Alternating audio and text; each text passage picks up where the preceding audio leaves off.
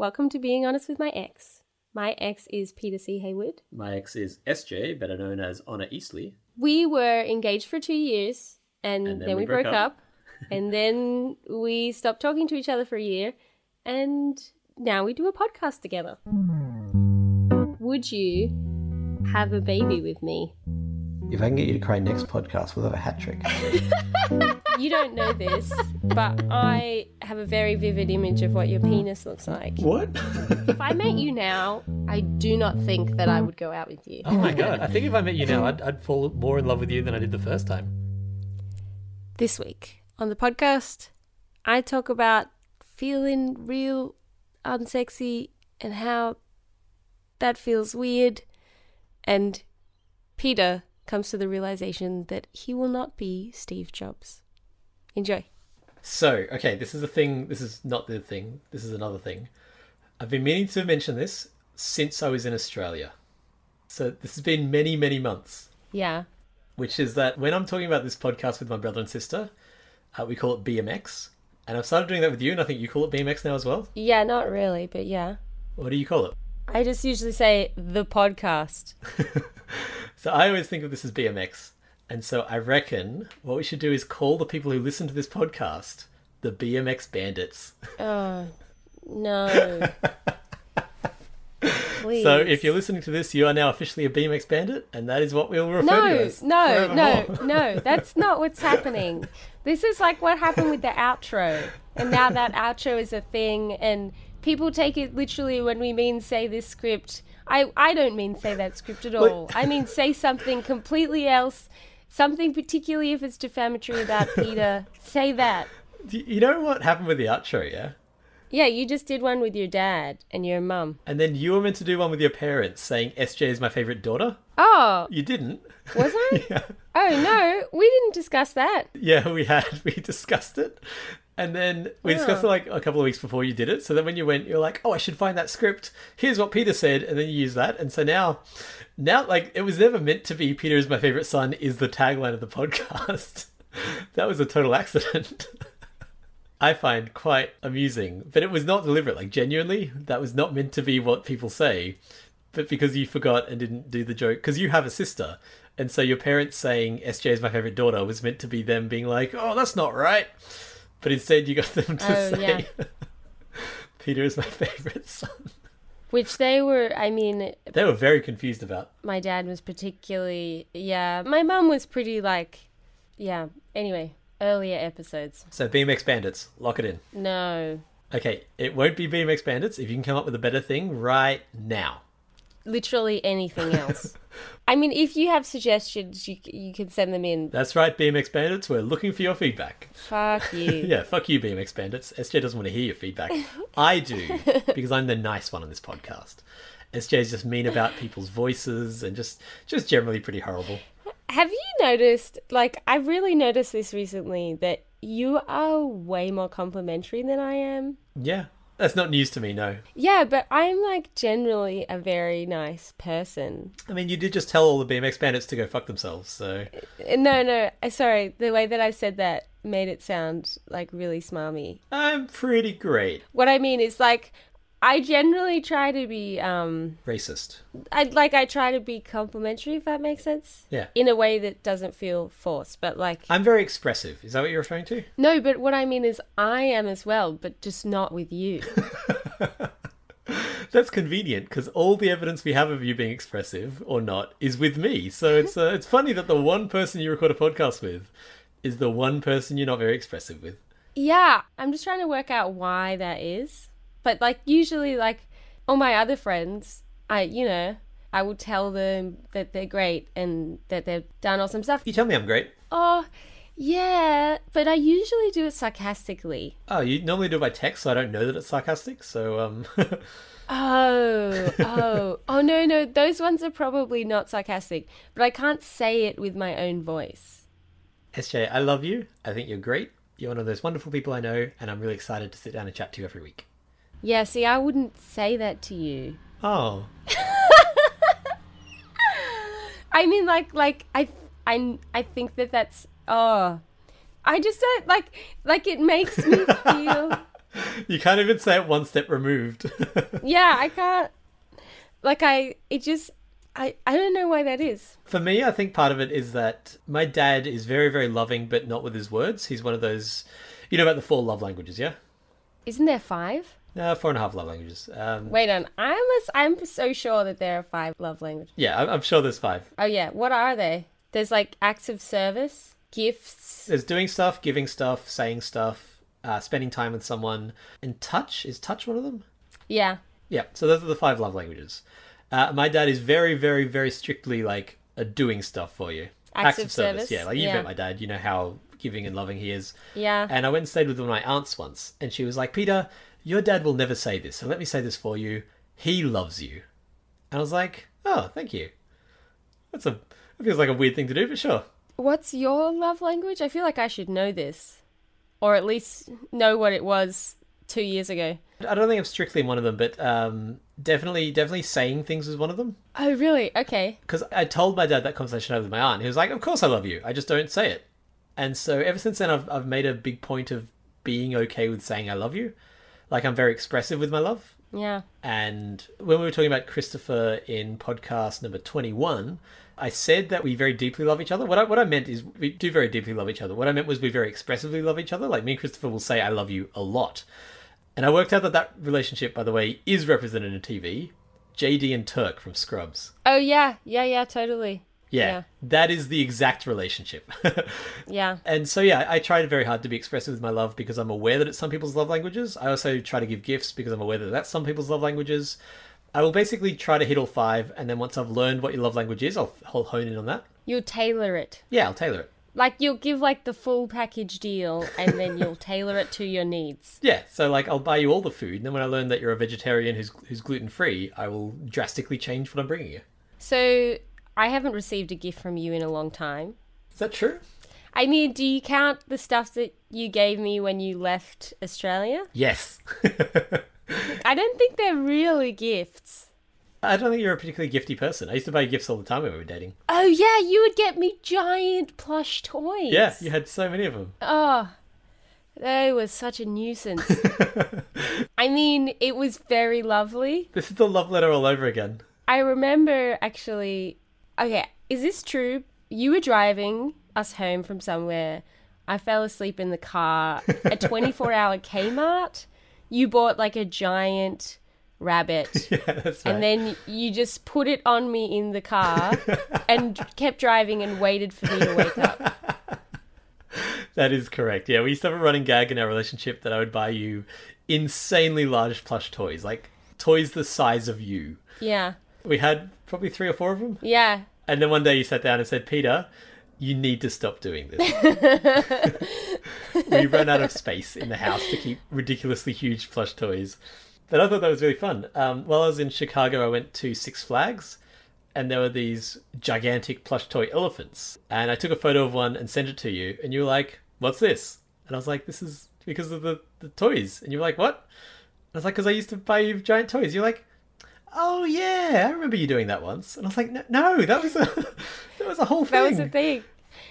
I mean, the other week I went to Phillip Island, which is a place in Victoria in Australia, and they have lots of fairy penguins. And I went to go see all the penguins like arrive back on shore. Anyway, they have a gift shop which is basically exclusively plush toy penguins.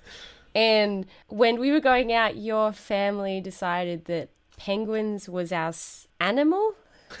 Specifically, my mum. My mum was like, Peter, I never know what to buy you. You guys like penguins now. yeah, I know. I was gonna. That's exactly it. It wasn't like, do you guys like penguins? Because I have a giant stuffed toy penguin. I still have him actually, Splinter, which my mum turned into a bag so I can store stuff in him. He's really handy. Uh, I, I still have him. Like, he's one of the few things I brought with me from Australia to America. Oh wow.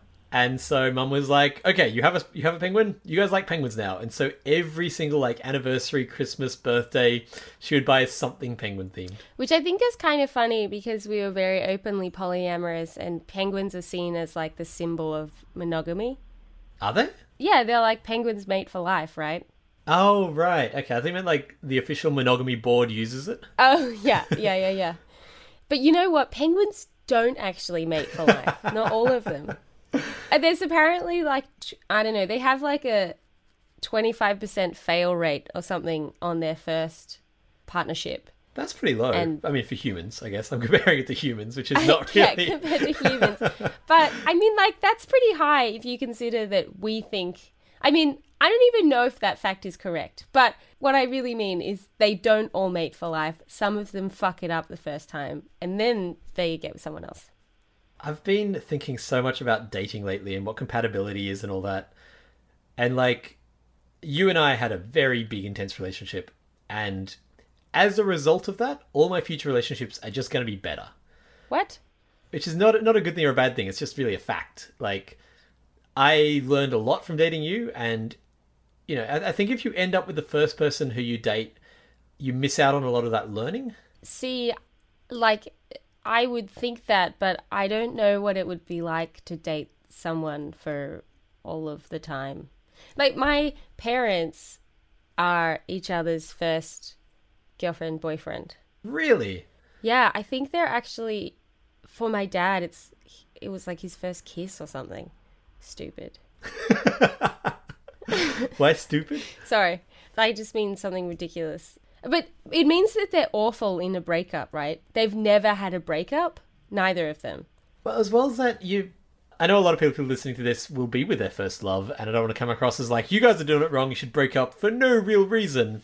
I just find it bewildering. Like, I really struggle to understand that as a concept. Yeah, but that's what I mean. Like in my mind, I'm like, yeah, it makes sense to date a bunch of people uh, because you got to learn stuff. But I also don't know what it's like to date. I assume that if you date the one person for a really long time, you guys learn stuff together. Well, I mean, for me, it's most separated and obvious with sex. Like, I had sex with maybe 20 different people before I actually understood what I was doing and started to get good at it. Who are those people? Do you want a list? I mean, like, am I one of the people? Was I one of the learner driver sex people? yes, yes, you were. oh, fucking hell. I'm the learner. You were the second person I ever had sex with. What did you expect? Oh, yeah.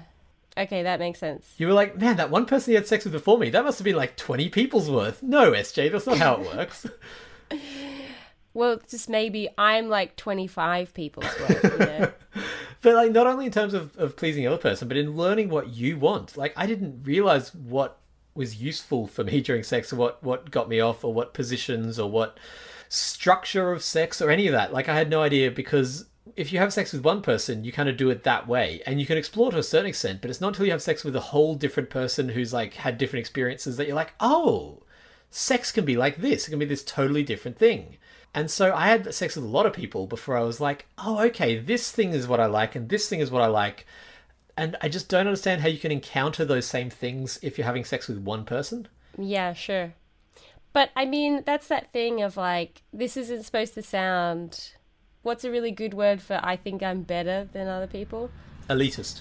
Yeah, it's not supposed to sound elitist, but I suppose it's that thing of like, you don't miss what you don't know. Oh god, that's that's like in one of the warm-ups we talked about this concept of you want to be happy, lower your expectations.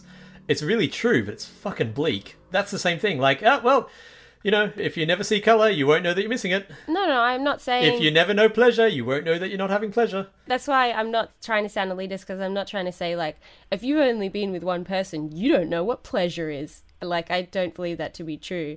I'm just saying like if you haven't had those experiences, like you don't ha- have stuff to miss. Also, I don't know. I don't know what it would be like to be in like a relationship that's like that's monogamous and 15 years long. We're aware that you don't know that. yeah. That's covered. You don't have to keep on saying that. You do not need to Okay. constantly apologize. The thing is, though, So wait on. I have a question. How do you have sex differently now to when we had sex? okay, so this is something else I've been thinking about a lot. I have no shame. Like, I can go into excruciating detail. I just don't because I'm aware it makes most people, including you, uncomfortable. Yeah, sure.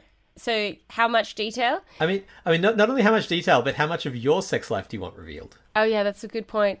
Because I'll talk about everything. it doesn't bother me. But you are the person who are asking me about your sex life. Okay. Uh yeah, you're right. Damn it.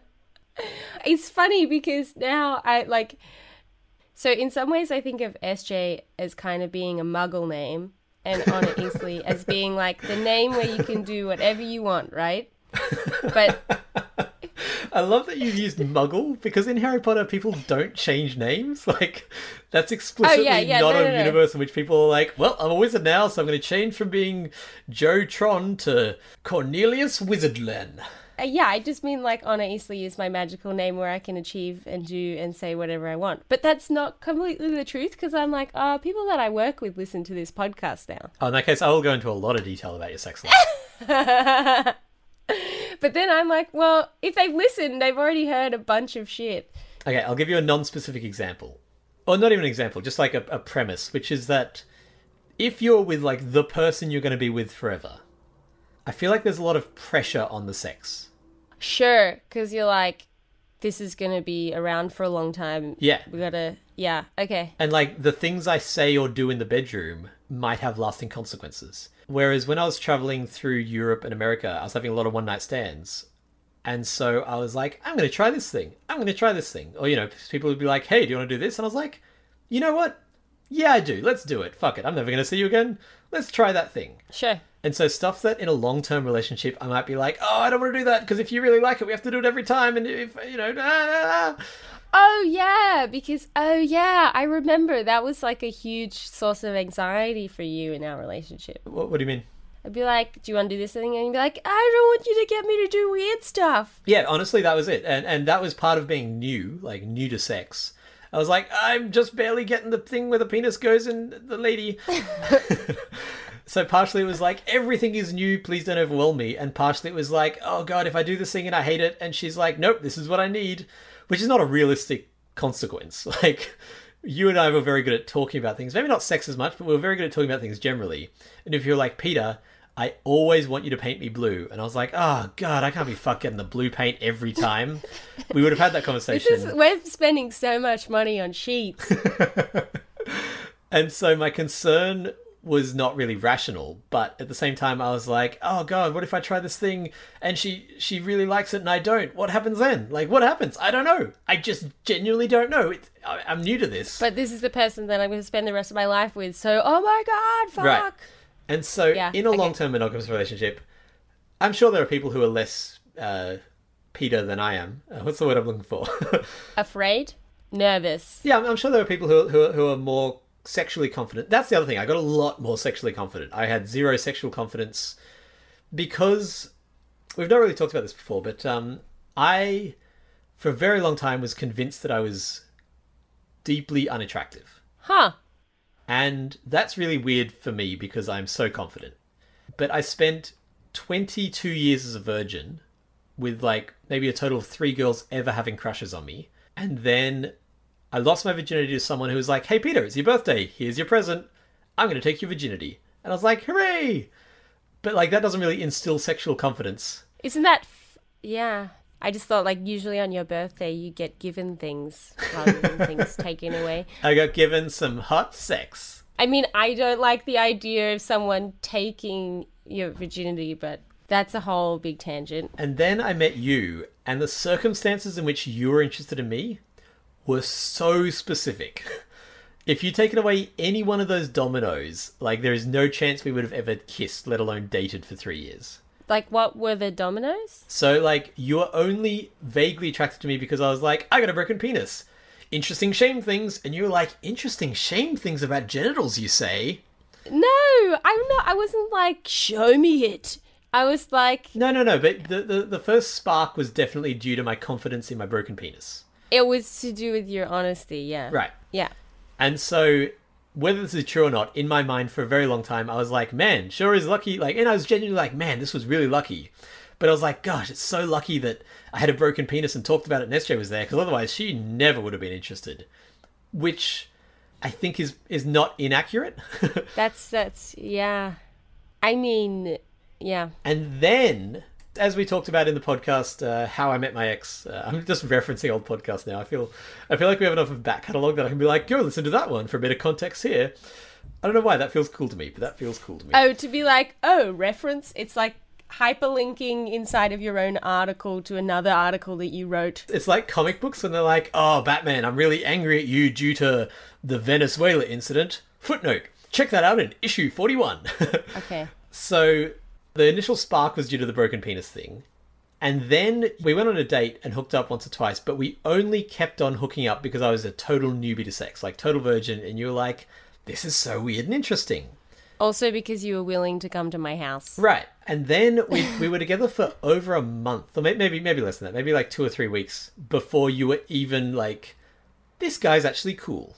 Yeah, sure. Yeah, yeah, yeah. So like all of those things fell in line in order to have any human interested in me. oh, yeah. Okay, okay.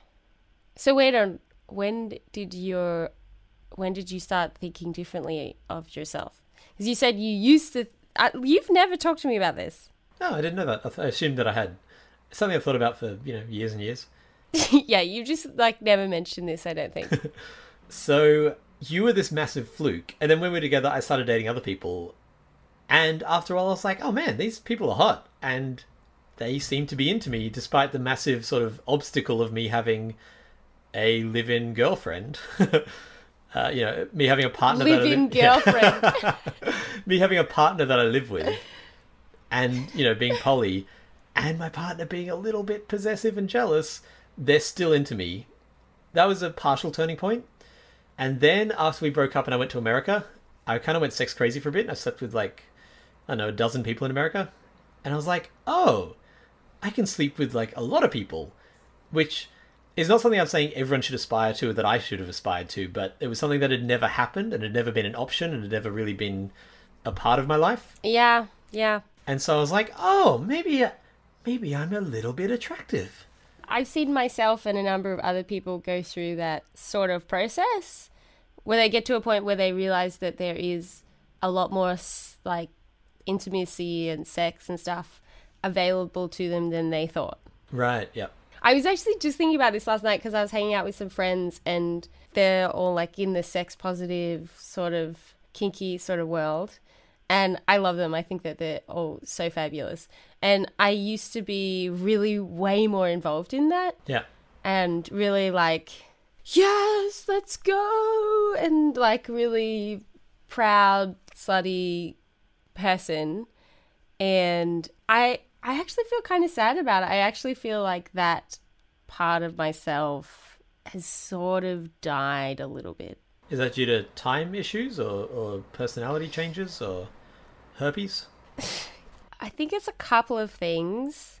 So when I first started getting involved in like the sex positive crowd, and that was while we were dating, I was like, "Oh my god." And I had all this enthusiasm and also all of this hubris, and I just like charged my way through it.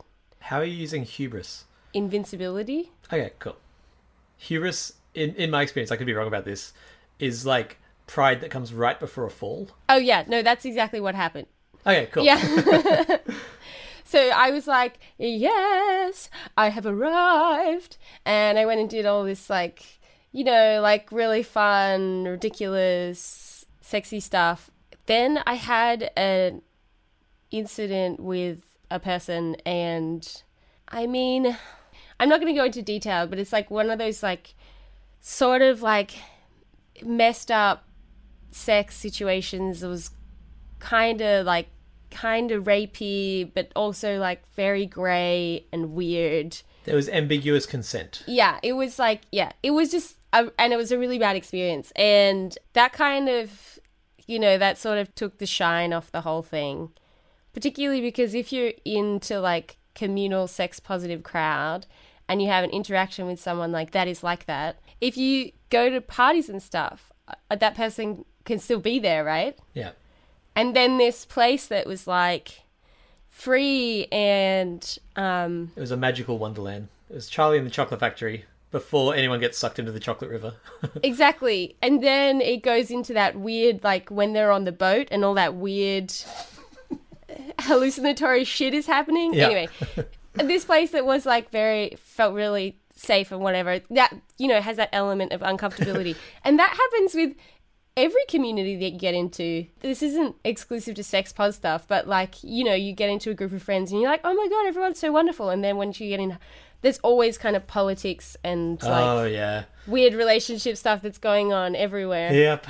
Not to say that, like, I don't know. Anyway, I think you should apologize more, SJ. yeah, I, I'm trying to avoid apologizing because I want to apologize for like comparing normal social situations to situations of like sexual assault and stuff. But what I just mean is like, shit always goes down everywhere. Did I ever tell you about the Laughing Club? No. So when I lived on the streets for a month homeless, I was hanging around Fed Square a lot because it's a really nice, good spot to ask for money and also just like a big TV and there's always stuff on. Oh, we should say if you're new, you, you can listen to. To when Peter fought Batman in issue number, uh, it's called Living on the Streets with My Ex, and it goes through where I was homeless and why I was homeless and etc. And the main thing about being homeless is that it's very, very boring. And so there was a big TV at Fed Square, and the MX was there, and so I spent a lot of time at Fed Square. One time I was there on a Saturday morning, and I found this like group of, of you know five to fifteen women in their 50s, 60s, 70s standing in a circle laughing. Turns out it's called the Laughter Club, and they do it on the first Sat. They used to. I don't know if they do anymore. This was in 2010. They would meet every the first Saturday of every month and just go ha ha ha ha he he he he ho ho ho ho ha ha ha ha, and you do that together in a group in a circle until you're actually laughing. And once one person starts actually laughing, it's very easy to get into it and super contagious, like laughter is. And you end up just standing in a circle, just cracking up. it's the weirdest and funniest thing. And they do it for like reasons of, you know, wellness of mind and put your body in a, in a positive mental state and all that. And then after we were done, they're like, hey, we're going to go to lunch. Do you want to come with us? And I was like, yeah, okay. You know, uh, I'll come sit with you. And then they bought me a lunch and that was very nice of them. So the scene is set. It's a club dedicated to getting together once a month and laughing. yeah. I, over the course of that lunch, learned that there were more politics in that group than most groups I've been a part of. Like, what was happening? so the part of the laughter club thing is that some people are like, "Hey, let's let's take this to small local businesses and do it as a you know as a what are they called when, when external people come in? They're like, "Hey, let's improve the company culture." A team building exercise? team building exercise and stuff like that. And so the official laughter club had that sanction, and one person was the president of the official laughter club, but the person who used to be the vice president of the official laughter club had started doing that on the side under her own business name. And two of the people who were like, oh god, just like the endless levels of drama yeah. in this group of people who literally Yeah. got together once a month and laughed. Yeah. made me realize that no matter what the size of the group, no matter what the purpose of the group, no matter what the demographic of the group, there will always be intense politics. It's the most ridiculous thing. I was talking to my sister and she was saying like I don't know, I feel like this is like an if you have a normal job, normal job. A nine to five job? No, just one of the hardest things about work is having to work with other people. like that sounds that sounds really silly, but um I can yeah. Back onto the sex pos crowd thing. So after that incident with that person, I like took a few steps back and then I think a bit later I stopped dating the person that I was dating kind of more in that sort of community and then I also somewhere in there became quite really unwell like the idea of that kind of stuff, which is really putting yourself out there, was not really that attractive. And then, yeah, just being in more situations where sort of fucked shit happened. Like, I remember being at. Oh, fuck. I remember being at a friend's dinner party that then everyone was kind of ended up getting kind of sexy at. And, like, oh, I don't even want to. Oh, yeah, I don't. Just like, yeah, bad stuff. And that i just yeah it i'm a sensitive person and that stuff affects me. And so it didn't make me want to get more involved. And then my relationship with my ex that sort of soured it a lot because we had a really big argument when we broke up about those kind of spaces. Like, who, who gets them in the divorce? yeah, who gets those spaces in the divorce? And I've sort of retreated since that because I I didn't know how to deal with it. And I think because I was been focusing so much on my mental health, it felt like there wasn't space for something like that. That makes sense. I think also because it can be so emotionally tumultuous that part of it maybe didn't feel worth it. I don't know. I've been talking about this recently because I feel like I've been feeling really. Is it offensive to say that you feel asexual? I don't think so, but Okay. you've been feeling less sexual, is how I would phrase that. Yeah, sure. For the past like eight months. Just don't say retarded. That's really offensive. Oh my god, shut up. Okay, fine. Do say retarded. Ugh, So you've been feeling. your jokes suck. Um, You are really bad at compliments. You're right. it actually makes me sad because that used to be such a big part of my identity. Do you remember? Like, Yeah, yeah, we used to do a show called That Sexy Show, yeah. and on it, I was just like, yeah, all this crazy stuff I've done. Woohoo! Let's talk about sex. Yeah. I mean, I'm, I'm the same way with socializing. I used to have parties every month, and I used to have Yeah. several dozen friends. And I'm in a city now where I know. Someone asked me the other day, they're like, "How many people do you know in Toronto?" And I was like, four. but two of those people I live with and don't really hang out with. Like, I am very happy knowing no one at the moment. Uh, and I'm still social. Like I chat to you once a week, and I chat to my brother and my sister all day, every day. And I have you know a dozen people on Facebook I'm always messaging, and I'm part of several Slacks in different countries and stuff like that. Yeah, you're definitely not antisocial. Yeah. I used to make new friends easily and at the drop of a hat and constantly, and I don't do that anymore. And I'm like, man, that was a that was a whole different Peter. But it comes down to for me like just hours in the day and mental energy. Like, if I make a dozen friends, and that's four nights a week that I'm going to go hang out with them, and I would just rather be working. Wow. You have such a logical brain. I have an inability to accept those kind of things. Sounds very difficult. Yeah, it's no fun. Like, I want to be able to do all of the stuff. right? Yeah, you know that you can't. Yeah, no, I know that I can't, but I'm like, oh, I should be able to go to my job and also make sure that I have enough food in my house. And then, like, I'm actually pretty good at being a human, but then also, like, make sure that I connect with all of my friends on a regular basis and make sure that I'm having the right amount of sex. And The correct know- amount according to my quota, my little book of how much sex to have. I got this book recently, it's called The Sex Myth. I thought it was going to be like a how much sex you should be having book. Like It answer- is that oh, really? book. That's yeah. So the book I like have only just started it, but from my understanding of the book, the book is basically everyone thinks that everyone else is having way more sex than they're having. And yeah, I suppose I want to unpack some of my shame around that because it's weird. I don't really talk about this that much. Like with hardly anyone Just the whole world. just the whole world right now. But I feel really embarrassed about it. I think because I used to be so Sexual. yeah, it used to be such a big part of my identity. And now I'm like, oh yeah, there's a blank space, baby, and I'll fill it with nothing. Sorry, that's a reference to a Taylor Swift song. Is it called Blank Spaces? I got a blank space, baby, and I'll write your name. yeah. So do you feel like you should be having more sex? Okay, there were two things that really led me towards this style of thinking.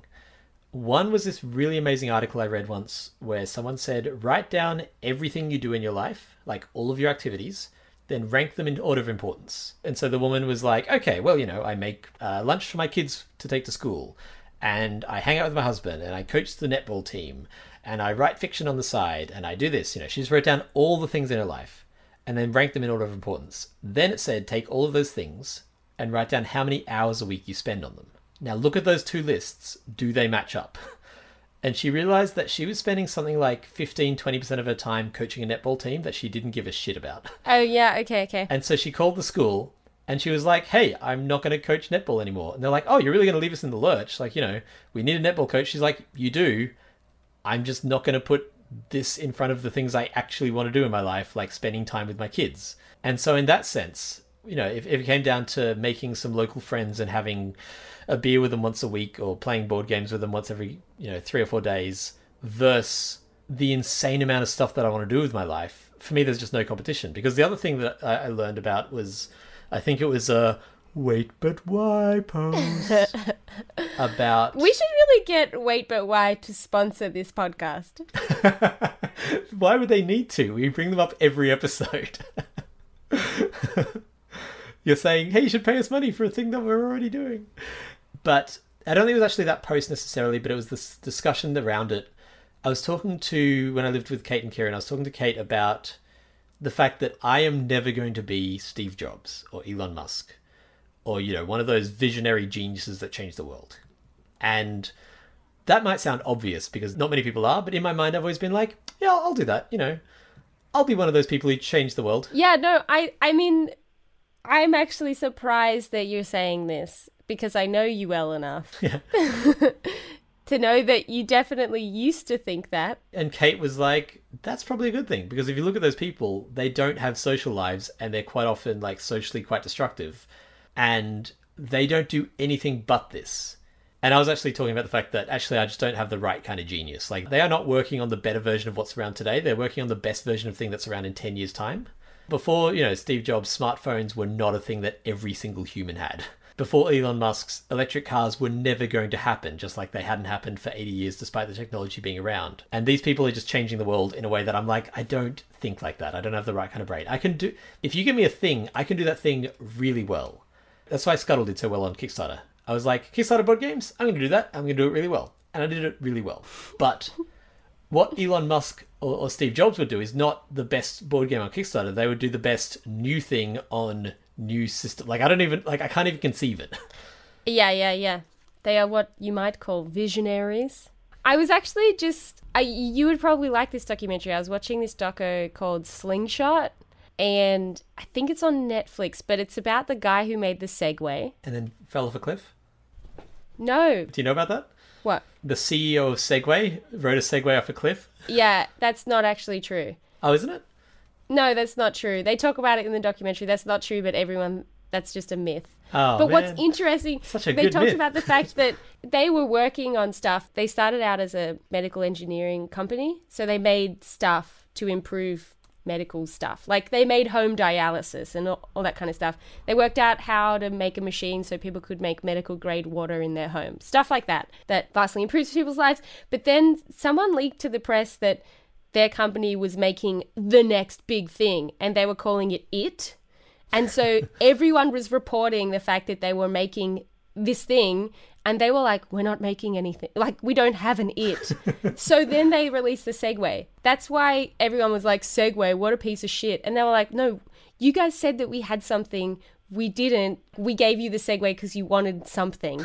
but like, he actually does think that it's still revolutionary. I can understand why. And it's because in the future, we're not going to be able to have fucking space for cars. Blah, blah, blah. Anyway, so that's how the Segway came about. He did not die. At the moment, he's trying to get water to places where they don't have clean drinking water. And so he's made a version of the machine that makes medical grade water and is trying to, yeah, distribute. Like a home kit. Yeah, yeah, but more like a community kit because it's quite a big machine. Anyway, the point is where it becomes relevant is he was talking about the fact that he decided not to have kids. And the reason was he was like, there's just too many things that I want to do, and I can't do all of the things.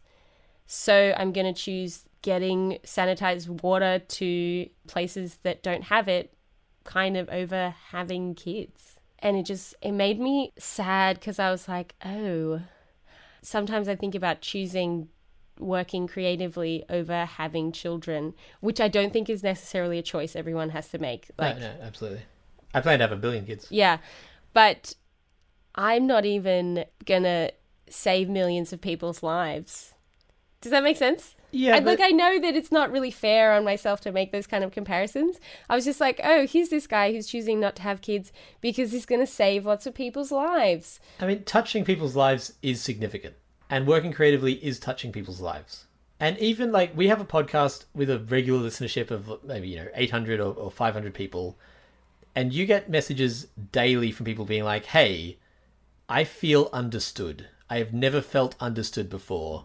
The conversations that you have with that dickhead with the blue hair make me go, oh, I'm not alone in this world." And that's not the same as bringing water to a, a third world country, but it is something and it is something significant and it is something important and that's with our tiny like that's with the bmx bandits who are numbering in the hundreds at the moment Oh, fuck if you, you. keep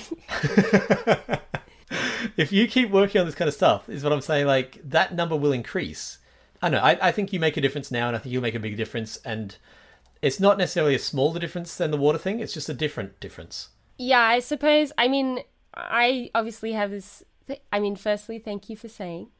That's really nice. Sorry, I, I feel very unappreciative right now. That I, I mean, I have this conversation with myself when I think about you know like people saving lives compared to to maybe what the kind of thing that I, I do, and particularly when we talk about because I do a lot of stuff in mental health and we talk about functional recovery. So functional recovery is this idea that recovery is about how well you function. So the aim is to get people back in work or school or whatever. That like makes sense, but I also think that that's not totally about well-being. Right. It's a really easy measure. Like well-being is really difficult to measure. That's why they use it. Yeah, no, I understand why we use that. Last week you were saying it's because of capitalism.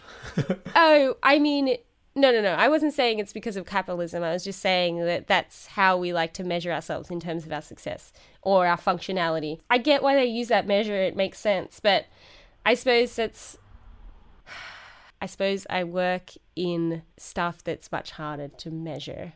Yep. And I mean, here's the thing. I want to make fucking sitcoms. Like I want to make stuff that makes people laugh and people can veg out on, you know, after a big day. If you're working off a scale that's so much lower on the scale, yet I think it's hugely important. Did you ever read any Agatha Christie books? No. There's one that was published a year or two after she died. She wrote it something like 30 years earlier and was like, do not publish this until after I'm dead. It's called Curtain, and it's possibly her best work. It's just fucking phenomenal. It works better with the context of having read some of her other books, but by itself, it's still really, really good. And at one point, the narrator's daughter is saying that she works in the medical field, and she says, There's people who go, Hey, these 50,000 people were going to die, and we stopped them from dying. Sure, that's good. You stop people from dying. Then there's people who say, hey, these 50,000 people were going to have a worse life and we gave them a better life. She's like, that is so much better. That is such a better thing to do because it, that is affecting the quality of life, not just the existence of life. I'm not saying I agree with that, but that's an interesting approach to it. I want to make the world a better place. Yeah. You want to make the world a better place. We do it in very different ways with very different methodologies and, and everything like that. But you don't want to just shuffle numbers around or sign pieces of paper. You don't want to take a job that pays the bills, then come home and, and eat sushi and watch TV. You want to dedicate your life to improving the quality of life of other people. Yeah. I feel like it's dismissive to be like, ah, it's a, you know, I just, I just want to make people's lives better. I'm not saving lives. No, that's a great thing. It's funny because uh, before when you were saying that doing this helps people feel understood, I kind of didn't really react very much because I was like, I'm going to start crying. And that's just like, That is so done. I'm not doing that again. that is just so old. So uh, I've been thinking about this a lot in terms of the mental health system and how it it can sometimes reinforce ideas we have about ourselves in a way that isn't necessarily helpful. And that in terms of like how peer work, which is people who have lived experience of mental health challenges. Oh my god, the wording is so anyway. So this thing of being like for as long as I can remember, I felt like there was definitely something wrong with me. It's like that I was weird or broken or whatever. Yeah. And when you go to the mental health system, initially they were like, "Oh, what are you talking about? You're really I remember a psychologist being like, "You don't have anything to complain about. You're so pretty and intelligent." Oh, it's like fucking neckbeards on the internet being like, "Have you seen this?" People are like, "This person has problems." They're like, "No, they are pretty. They have no problems." Yeah, yeah. So then you're like, "Oh, I have this feeling of brokenness and I'm I'm like also wrong about that." Yeah, Anyway, double broken. But then I spent enough time in the system to get to a point where they were like, "Oh, actually, um, you are a bit broken. You're right. There is something wrong with you." And you're not pretty. that first psychiatrist didn't know what she was talking about. at all. You're really unattractive. That's a bit harsh of them. No, and then I was like, I remember them being like, "Oh, you're a little bit broken," and me being like, "No, no, no, I think I'm more broken than you think." And then eventually, I spent enough time in the system for them to be like, "Oh no, actually, you're about as broken as you think you are." Does that make sense? Yeah. And Stephen Morgan, who's a guy who helps run the intentional peer support in the US. I've heard him introduce himself and his story, and he talks about. And then I spent a while being really into the idea of being mentally ill. Yeah. And that's how I feel about that of being like, and I still feel like I'm actually in that in a lot of ways, like really absorbed with that idea of brokenness. But what I think is interesting is how there's a lot of potential to have different kinds of conversations. And this is going to be really simplistic, but how I think about it is if I had said, like, hey, I feel like maybe I'm broken, weird, bad, there's something wrong with me.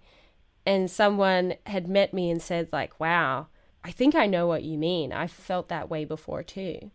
How different that approach would have been, and how different that would have made me identify with those things. Anyway, I have a lot of complex thoughts about how we disorder human experiences, and it's difficult, but I just think that a lot of human distress is is human. It's not. It doesn't. It does like that And sounds. Obviously, that's shut up. It doesn't need to be as disordered, but that's my own opinion, and some people find it really helpful for it to be labeled, like have a name on it. But I find it a real struggle in terms of identity and that kind of stuff. Okay, I'm going to finish up three thoughts, and then we really got to wrap up. Yes. Uh, so, firstly, the thing I was saying about Elon Musk, that made me realize A, I'm not going to be Elon Musk, and B, like, I need to look at how I'm spending my time and what I want to do with it. And so that was the moment when I was really like, you know what? I want to make a creative splash of some kind. In my wildest dreams, I'm Disney. I don't think I'm going to be Disney. I think that's excessive, but that's what I'm aiming for. You know, aim for the stars, and even if you miss, you'll hit someone uh, in the eye. the old phrase. And so that was the moment when I was like, you know what, I'm going to move overseas and not make friends and just work a lot and get a lot of stuff done and go from there. The second thought I wanted to wrap up was when we were talking about penguins, I started bringing up like different ways of having relationships. That's because I was just genuinely like, do penguins get along in the same way as humans get along? Like, I've been thinking a lot about compatibility lately, specifically in terms of like, do two dogs get along in the same way as two humans get along? Like, are they the same compatibilities? Because humans are so complex, and I think penguins are relatively simple, but how simple are they? And thirdly, my love language is compliments. Oh. And I think that's part of why Um, I'm so like, hey guys, send us emails because those emails are what make me feel happy. They're like Peter fuel. yeah, yeah, the little little batteries for my butt. Oh god. I had a very vivid image just there. Because you've seen my butt. yep. Sure have. You've put batteries in it in the past. Okay, so we have to do an outro. We have to do an outro. It's such a hard life. We have to do an outro, but there's a surprise outro, but I want to use it for a good episode. So, do you think this is a good episode? I thought this was a good episode. What? did you did you not think this was a good episode? No, no, I thought it was good, but I wasn't like, that was a great episode. I think it was a good episode. Like, a good enough? I think if we expect everyone to be number twenty, we're gonna be fucked. Oh, yeah, that's not going to happen. Okay, so we have an outro this week, and it's a surprise one. So, usually, how the outros work is that Peter gets them and listens to them, and then I hear them for the first time uh, when we play them. But if you want to just flip that script and you want me to get them and then Peter to be surprised by them, you can just email me. So you can just email me at honoreastley at gmail.com. This one is a surprise from a friend of ours. Are you ready? What is it? What can you read out the title of the outro? Peter surprise outro. Don't listen to this until SJ says you can. Dot MP3. Perfect. Now, if you never say I can, what happens then? Uh, you just can never listen to it. Oh, can I listen to it? Yeah, we can. We're gonna listen to it now. Thank you for listening. If you like this podcast, tell all your friends. You can also leave a review or or a kiss five. Hi, Pete. I miss you. Oh my god! Oh, oh. that was my mum. Do you know who that was? That was Ada. Yeah, it was Ada. That was baby Ada. Oh my god, that's so good. Ah, I miss you, Ada. Do you want to? Who's Ada? Ada is the child of my good friend Canadian Kate, who, despite me being in Canada, I never see anymore. Yeah, well, I thought you would like that because you were like, I don't know when I'm ever going to see Ada again, or if she'll ever remember me when I come back. Yeah, the two big thoughts I had about leaving Australia were there is a, this is quite morbid, but were there is a decent chance that I will be out of the country when my parents die, Jesus Christ. I mean, it's a fact. It's true. Yeah.